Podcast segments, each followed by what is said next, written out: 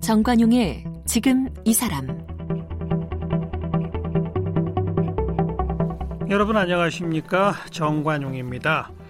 북한 김정은 국무위원장 다음으로 2인자 하면 그 여동생인 김여정이 최근에 떠오르고 있다고 하죠. 이렇게 김여정의 위상이 높아지면 북한 권력 핵심에서 여성이 차지하는 비중도 함께 높아졌을까요? 또 북한도 지금 스마트폰 사용하는 인구가 늘어나고 있다는데 그래서 한국 음악, 한국 영화, 한국 드라마를 보는 주민도 늘어났다는데 처벌받진 않을까요? 네, 이 같은 궁금증에 대한 답, 그 해마다 통일연구원에서 발간되는 북한 인권 백서에서 찾아볼 수 있습니다. 바로 얼마 전 북한 인권 백서 2020이 새롭게 공개됐는데요. 자, 그 주요 내용에 대해서 통일연구원 인도협력연구실의 이규창 실장과 말씀 나누겠습니다.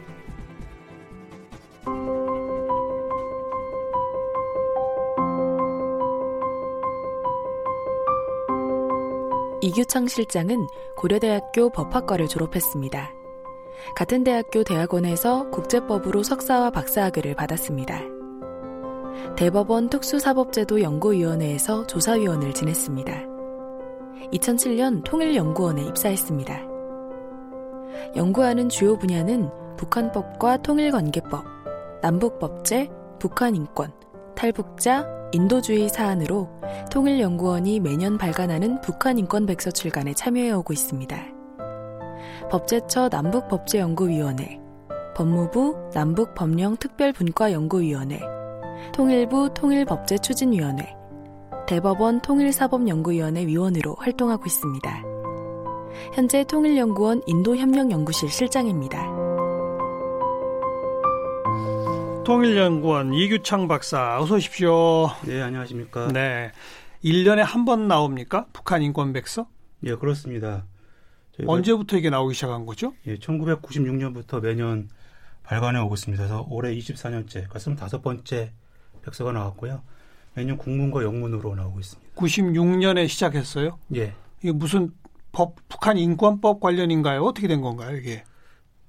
북한 인권법은 이제 2005년부터 논의가 된 2005년. 거고요. 훨씬 그 전에 김영삼 정부 때인데 음. 북한 인권 문제가 제기되면서 음흠. 좀 정부 차원에서 조사하고 어, 기초 자료를 쌓을 필요가 있다고 해서 어. 제가 94년에 북한 인권 센터라는 걸 이제 만들었고요. 예. 96년부터 백서를 발간해 오고 있습니다. 이게 그러니까 이 백서를 만들기 위한 특별한 무슨 법이 필요했던 건 아니고. 예, 그렇습니다. 그런데 96년부터 우리 정부 차원에서도 한번 해보자 이거로군요. 예. 어 그런데 우리가 북한에 이 백서를 만들기 위해서 직접 가볼 수도 없고. 예. 그죠?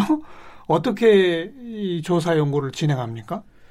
북한 인권 백서 발간은 가장 기본적으로 북한 이탈 주민 면접을 가장 기본으로 하고요. 아, 그 북한에서 오신 분들을 만나서 얘기 듣고 예, 예. 예, 예. 그 밖에 이제 북한이 국제기구에 제출한 뭐 보고서라든지 음. 북한 문헌 같은 걸 보고 있고요.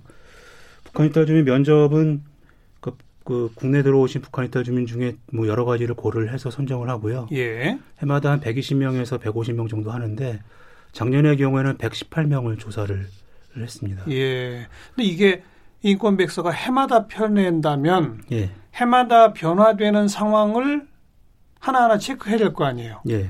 그럼 그 새로 북한 이탈해서 한국에 오신 분들을 특별히 면접을 해야 되겠네요. 그죠? 예, 그렇습니다. 어, 그런 분들이 1년에 100여 명씩 이렇게 항상 있어요?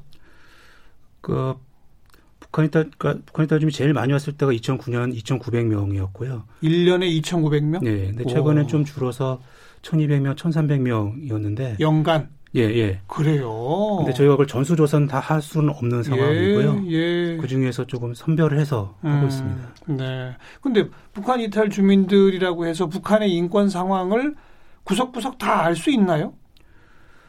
그렇진 않죠. 그러니까요. 예, 그러니까 그 지역에 따라서 또 연령에 따라서 직업에 따라서 조금씩 음. 다르고요. 그걸 저희가 이제 종합을 해서 전반적으로 북한 인권 실태가 어떤지 예. 분석을 하는 작업을 하고 있습니다. 그러니까 면접을 해서 증언을 들으면은 아 2018년에 비해서 19년은 어땠구나 이런 게 좀씩 확실히 변화가 보이기도 합니까?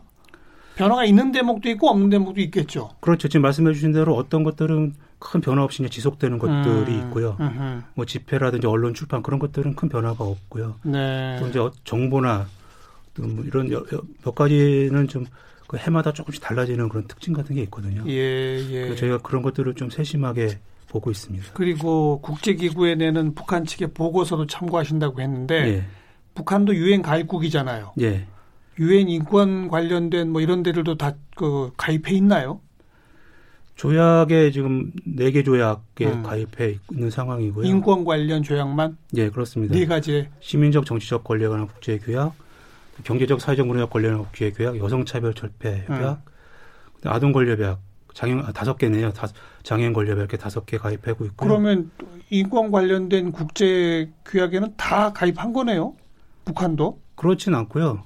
뭐 고문 방지 협약 같은 것도 있는데 거기는 또 가입하지 않고 아. 있고요. 인종차별 철폐 협약도 유엔의 6대 인권 협약 중에 하나인데 가입하지 않고. 아하.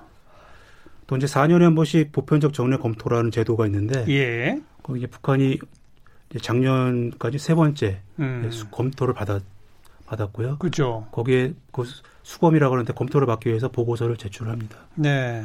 그 보고서 상에는 자기들이 계속 좋아지고 있다는 거예요? 여성, 노인인, 아동 전부 다? 뭐 그런 것들도 이제 쓰고 있고요. 음. 또 이제 유엔 회원국들이 뭐 이런 이런 것들은 좀 개선했으면 좋겠다 이렇게 하는데요. 그런 걸 북한에서 그걸 어떤 거는 어, 우리는 수용하겠다 하는 음. 것들도 있고 어떤 건 우리가 받을 수 없다 거부하는 것도 있고 좀 수용하기 위해서 노력하겠다 이렇게 하는 것들도 있고 네, 그렇습니다. 네.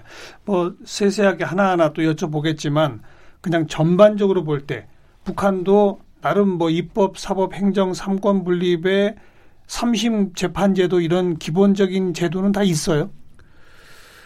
이제 입법, 사법, 행정이 이제 나눠져 있긴 한데 음. 뭐 우리 우리는 이제 완전 법치주의잖아요. 그러니까 우리하고는 좀 다른 사회적인 특성을 가지고 있고 예. 우리는 3심 제도인데요. 북한은 기본적으로 2심 제도입니다. 어. 거기 좀 차이가 있습니다. 2심 제도예요? 예. 대법원이 없어요, 그러면? 이제 검찰이나 재판소가 우리처럼 3급은 돼 있어요. 음. 지방의 이민재판소, 도지카시 재판소, 그다음에 맨 위에 중앙재판소라고 예. 3심은 돼 있는데요. 예. 3급은 아니고 2심제로 돼 있습니다. 어, 그러니까 세 재판소가 있는데 어떻게 2심 제도가 됩니까? 지방 지방에서 첫 번째 재판을 받았으면 그다음에 그다음에는 이제 도직할시 네. 그에서 끝나는 거고요. 아, 또 어떤 거는 중앙까지 가는 경우는요. 중앙까지 가는 거는 이제 중앙 재판소에서 아 이거 이거는 우리 중앙 재판소에서 처리하겠다 이렇게 하는 거는 중앙에서 하고요. 음. 도직할시에서 1심으로 하는 거는 이, 2심이 이제 중앙 재판소가 되고요. 네. 변호인 그런데 이제 그게 예. 명확하지 않은 게 예. 어떤 게 지방재판 지방재 인민재판소의 관할이고 어떤 게 도, 도직화시 재판소의 관할이고 어떤 게 중앙재판소의 명확하지 않아요? 예, 그렇습니다. 그냥 뭐 누가 정해요, 그럼? 그런 건 이제 재판소에서 알아서 예, 예 그렇, 그렇게 되죠. 변호인의 조력도 다 받아요? 북한도 이제 법상으로는 변호사 제도가 있고 변호사 조력을 받도록 돼 있는데요. 음. 그게 이제 변호인이 그 피고인의 입장에서 적극적으로 변론해 주는 경우는 그렇게 간혹 있긴 한데 일반적인 현상은 아닙니다. 그럼 뭐예요? 변호인은 무슨 역할을 하는 거예요? 그러니까 우리하고 북한의 변호사 제도가 다른데 우리는 피고인의 입장, 그, 당, 그 사건 의뢰한 사람들의 입장에서 변론을 해주는 게 변호사 제도인데 예. 북한은 그렇진 않고요. 국가 입장을 옹호해 주는 게 그러니까 우리하고 좀 다른 거죠. 국가 입장을 옹호하는 게 변호인이라고요? 그렇죠.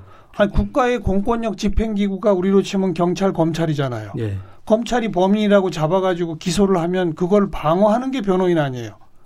그렇죠. 근데 그것이 이제 우리하고 북한의 사회 그 체제의 다른 점이라고 볼 수가 있겠죠. 그럼 북한은 검찰도 변호인도 다 국가 입장을 들어요? 그렇 그렇죠. 근데 이제 간혹 최근에는 그 변호인들이 그 피고인들 또는 거기 피심자라고 쓰는데 예, 피심자나 예. 피고인들의 입장에 적극적으로 옹호하는 경우도 간혹 나오 조금씩 늘어나고 있는데요. 예. 전반적인 현상은 그렇지는 않고요. 어. 어쨌든 북한은 뭐 정치범이 되었건 뭐 경제사범이 되었건 형사사범이 되었건 그런 재판을 거쳐서 교도소 보내고 뭐 하는 것 그그 시스템은 그대로 가긴 합니까? 그것이 재판도 없이 직결 심판 북한에 이런 여러 가지 예. 구금 시설이 있는데요. 예, 교화소라고 있습니다. 교화소는 재판을 하고 가요. 예. 근데 단련대라는 또 구금 시설이 있는데 단련대? 예, 그 우리나라는 어. 없는 데인데요. 그것도 재판에서 단련형을 선고받아서 가는 경우도 있고 음. 재판소가 아닌 북한의 여러 사회 기관에서 그 달, 행정 처벌의 일종인데 단련 벌, 형을 벌을 줘서 가는 경우도 있고요. 예, 예. 그다음에 이제 정치범 수용소 같은 데는 전혀 뭐 그 재판 같은 거 거치지 않고 어. 임의로 이제 보내고 있어서 이제 국제사회에서 우려하고 있습니다. 그럼 지금 그 정치범 수용소 같은 데로 누굴 보낸다 안 보낸다의 결정 권한은 어디에서 갖고 있는 거예요? 그 이제 국가 보위부에서 국가 보위부 보위, 지금은 이제 보위성이라고 그러죠. 어. 보위부에서 보위성에서 결정을 해서 아, 이, 사, 이 사건은 좀 심각하고 중대하다 그러면 그 보위부 보위성에서 처리해서 단련형을 아주 높 세게 주든지 음. 더 심각한 경우에는 정치범 수용소 교과서 그 예. 관리소라고 하죠. 그 보위성은 우리로 치면 뭡니까? 우리로 치면 이제 국가 국가 정보원이죠. 아 국정원급 되는 보위성이 그냥 직결 심판 권한을 갖고 있군요. 예, 그렇습니다. 네. 그래서 뭐 밤에 어떤 사람들이 그냥 그 정치범 수용소에 끌려가기도 하고 음. 그러, 그렇게 돼 있죠. 네. 사형도 그냥 재판 없이 집행하기도 하나요? 그렇지는 않고요. 사형도 지금 이제 그 지금 말씀드린 그 연장선상인데 음. 북한도 나름대로 이제 재판 제도는 가지고 있기 예, 때문에 예, 예. 재판에서 이제 사형을 선고하고 음. 그 절차대로 이제 하는데요. 간혹 예를 예외적으로 국가 보위성에서 정치범 재판을 하는 경우들이 있어요. 예, 예. 그 우리하고도 다른 유사 재판 제도라고 하는데 유사 재판. 예, 그런 음. 경우에는 재판을 우리 재판소에서 재판을 거치지 않고 음흠. 사형이 선고돼서 그것도 국제 기준에 부합하지 않는 그렇죠. 네. 북한 내에서 그러면 이런 형사 사법 국민의 인권 관련해서 제일 센 곳은 보위성이군요. 그렇죠. 보위성하고 우리의 경찰에 해당하는 안전부, 안전성 이런 데가 음. 되겠습니다. 네, 네. 현재도 공개 처형 같은 거 하나요? 공개 처형 인민들을 모아놓고? 그렇죠. 지금도 이제 공개 처형 계속하고 그래요? 있는데요. 어... 그것이 이제 국제사회에서 특히 유엔에서 지속적으로 문제를 제기하니까 예. 2010년 전후로 해서 약간씩 좀 줄어들고 있습니다. 예, 예. 다만 그것이 이제 처형 자체가 줄어든 건지 아니면 그 방식이 공개 처형이 아닌 비밀 처형이나 이런 걸로 좀 전환됐는지 음. 그 여부는 지금 정확히 명확히 알 수는 없는 상황이고요. 네. 그래서 그런 것들도 저희가 지속적으로 관심을 갖고 이제 파악을 하고 있는 상황입니다. 네. 기본적으로 아까 뭐 언론 출판 뭐 이런 자유는 없다 그러셨잖아요. 예. 거주 이동의 자유 이런 것도 없죠. 거주 이전의 자유도 이제 북한이 98년에 헌법을 개정을 하면서 음. 그 헌법에는 조항을 신설을 했는데요. 이제 뭐 도 내에서 이동하는 것도 사실 자유롭지 않고 음. 또 여행증 같은 거 이제 발급 받아야 되고요. 특히 이제 평양 그 지방에서 그 평양에서 지방 가는 건 상대적으로 자유로워요. 평양 시민들은 특별 시민이라면서요? 예, 그렇죠. 그 어. 그 평양 북한은 평양하고 지방하고 차이가 엄청 큽니다. 그죠. 그래서 지방에 있는 사람들이 평양 가는 건 또 굉장히 어렵고요. 어. 그것도 다 허가증 같은 거 받아야 갈 수가 있는 어. 그렇게 돼 있습니다. 그런 도 경계를 넘는 거, 특히 예. 평양 들어가는 거 허가증은 또 누가 발급해요? 그것도 이제 절차를 다 밟아야 되죠. 그래서 아. 우리로 치면 이제 동사무소 같은 데 가서 예. 신청을 하고 예. 이제 공식적으로는 이제 그 여행증 같은 데 발급하는데 비용은 안 듭니다. 음. 근데 기간이 한 6, 7일 정도, 한 일주일 정도 걸려야 되거든요. 어. 근데 이제 북한 일반 보통 주민들의 경우에는 하루하루가 급하니까 담배나 또 뇌물 좀 돈을 좀 일부러 주, 좀 주고 뇌물 주고 예 그러면 여행지 당일날 나오거든요. 네, 그, 그렇게 하는 실정입니다. 네 구석구석까지 깔려 있는 행정 조직이 대부분 부패했다고 봐야 되겠네요. 그렇죠. 이제 북한 전반적으로 부패 현상이 지금 만연해 있고요. 그렇죠. 예. 어. 그것이 사법, 입법, 행정 뭐 전반적으로 다 그렇다고 볼 수가 있고 국제 투명성 기구라는 기구에서 매년 부패 지수를 이제 발표를 하는데요. 예, 예. 거기도 보면은 거의 북한이 최하위에서 음. 한 2, 3위 정도 그렇게 기록을 하고 있습니다. 그렇죠. 아니 원래가 이 인권 개념이 없고 독재 국가인 경우 행정 권력이 절대 권력화되잖아요. 예. 그러다 보면 그 행정 권력이 항상 부패하게 돼 있거든요. 예, 예. 뇌물만 받으면 뭐든지 해주기도 하고 예. 지금 이제 북한이 그런다고 봐야 되죠 한마디로. 그렇죠. 그래서 그 뇌물 문화, 부패 문화가 전반적으로 팽배해 있어서 음. 또 주민들은 또 좀 공권력에 대해서 예. 좀 불만을 가지고 있는 사람들도 많이 늘어나고 있는 네. 상황입니다. 네. 오늘 제가 시작하면서 김여정 얘기를 했는데 여성 인권 또 남녀 평등 이런 측면에서 보면 어때요? 북한이? 북한 워낙 이제 가부장적인 아. 사회이기 때문에 어 남녀 사실 북한이 1946년에 남녀 차별, 남녀 평등권에 관한 법률 예. 이런 걸 이제 제정을 해서 겉으로는 이제 평등하다고 얘기를 하는데 원래 사회주의는 다른 자본주의 체제보다 남녀 평등을 먼저 부르짖잖아요, 사실은. 예, 그렇죠. 근데 실제는 안 그런 거죠. 그래서 실제로도 실제는 그렇지는 않고요. 뭐 가정 폭력이라든지 어. 이런 것들도 여전히 지속이 되고 있고요. 가정 폭력 하면은 경찰이 출동 못 해요? 우리 같은 사회는 가정 폭력 이런 게 제재가 되고 신고도 예. 하는데 북한은 예. 거의 그런 가정 폭력이라는 개념 자체가 없는 사회. 우리 옛날이군요. 그러니까. 예. 그러니까 신고라는 걸 생각할 수가 없는 거죠. 아, 지금도 그래요. 21세기에도. 근데 이제 지금은 이제 여성 인권도 조금씩 이제 개선이 되고 있어서요. 어. 특별히 최근에 이제 2030 그러니까 젊은 세대들 중심으로는 그런 여성에 대한 인권에 대한 생각이 조금씩 예, 바뀌고 예, 있고요. 예, 예.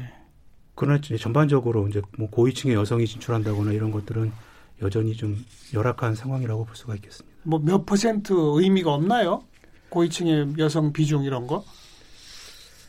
그게 2016년 북한이 7차 당대회를 했는데요. 예. 이 중에 당 중앙위원이 129명이 선출됐는데 여성은 4명이었으니까 비율을 보면 3%밖에 음. 안 되는 거기 때문에요. 네, 굉장히 네. 낮은 상황이고요. 예. 그것도 이제 당 중앙위원회 정치국 상무위원 4명, 위원 13명, 후보위원 12명인데 여성은 그냥 그나마 김여정 제1부부장이 좀 유일한 한 명? 예, 상황입니다. 어. 어떻게 생각하세요? 그럼 이 박사 보시기에 최근에 뭐 김정은 건강 이상설도 잠깐 돌다가 김여정이 2인자다. 그 다음에 만약에 김정은의 변고가 생기면 김여정에게로 권력이 갈 거다 뭐 이런 얘기도 나오잖아요. 예, 예. 그럼 또 일각에서는 북한의 체제 특성상 여자 젊은 여자 가능할까 뭐 이런 얘기도 나오잖아요. 예. 어떻게 보세요? 글쎄요, 그 이제 북한 한마디로 딱 잘라서 말하기는 어렵긴 한 것 같은데요. 음. 제 개인적으로 생각은 워낙 북한이 이제 가부장적인 사회이기 때문에 네. 지금 상황에서 김여정이 당장 최고 지도자 지위를 물려받는 거는 어. 좀 쉽지 않을 것 같다는 생각은 하고 있습니다. 그만큼 가부장제가 뿌리기 있군요. 예. 무슨 백두혈통이니 뭐니 해도 소용없군요.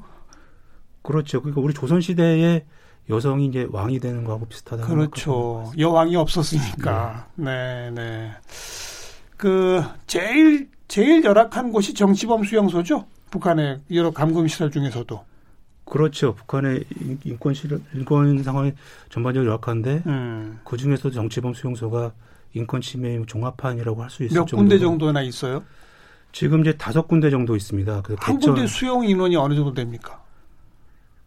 그러니까 지금은 다섯 군데에서 한 8만에서 12만이거든요. 그러니까 아. 평균 하면은 한 2만 명 정도 되는 거죠. 와, 이거는 하나의 도시군요. 그렇죠. 그러니까 정치범수용소 같은 감옥이나 이런 조그만 시설이라고 생각을 하시는데 그런 건 아니고요. 아니군요. 한 개 군 뭐 이렇게 생각하시면 됩니다. 이야, 다섯 군데인데 10만 명? 예, 8만에서 12만. 그러니까 중간 정도로 보면 10만 명. 이야. 거기서 뭐 해요? 거기 이제 북한 정치범 수용소가 이제 혁명화 구역, 완전 통제구 이렇게 두 가지로 나눠지는데요. 어. 혁명화 구역은 15호 요령 그 15호 수용소만 있고 전반적으로 네, 완전 통제 구역이라고 되어 있습니다. 예. 한번 들어가면 예. 다시 못 나오고요. 음. 그곳에서 이제 강제 노동을 음. 주로 많이 하고 음흠. 또 이제 북한 일반 사회도 뭐 먹는 것도 의료 상황이 열악하지만 정치범 수용소 내에서는 그게 더 훨씬 네. 심하거든요. 그래서 네. 노동 강제 노동에다가 잘 못 먹고 의료시설 열악하고 이러다 보니까 여러 가지 복합적으로 작용해서 또 뭐 사망하는 경우도 있고 음. 예, 열악한 상황입니다. 그냥 우리 머릿속에 영화 속 장면 떠올려서 강제 노동하고 뭐 옆에서 계속 구타하고 막 그런 모습인 거예요? 그렇죠. 예. 아이고. 감시하고요. 어. 쉽게 하면 이, 네, 일하는 개미라고 생각을 예, 하시면 예. 좋을 것 같고요. 아이들도 이제 교육을 잘 안 시키고. 아. 어린 아이들도 정치범 수용소로 보내줘요? 그렇죠. 또 그 안에서 태, 또 태어난 아이들도 아 있잖아요. 그렇죠, 예. 그렇죠. 이게 무슨 형무소 같은 게 아니라고 했으니까 예. 아 그렇겠군요. 여기 보내지는 사람들은 대부분 어떤 사람들입니까? 우리 한국과 관련된 사람이 많아요? 이제 정치범 수용소가 만들어질 초창기에는 이제 마을 반동이나 북한 체제에 음. 뭐 반기를 든 사람 이런 반체제 인사 이런 사람들이 많이 있었고요. 최근은 물론 이제 그런 사람들도 이제 가고요. 최근에는 한국행을 그러니까 탈북해서 한국에 오르다가 뭐 잡힌 사람 예. 이런 사람들도 가고 예. 또 종교도 탄압을 하거든요. 그렇죠. 이제 기독교 믿다가 발각된 사람들, 음. 또 성경을 소재하고 있다가 발각된 사람들, 예. 또 이제 뭐 한국 녹화물 가지고 있다가 또 발각된 사람들이 가기도 하고 한국 녹화물이라면 그냥 드라마나 영화 이런 거요? 예, 그런 사람들도 이제 일부 이제 발각돼서 가기도 하고. 야, 한국 드라마보다 잡히면은 정치범 수용소로 가요? 예, 그렇습니다. 그 정도예요?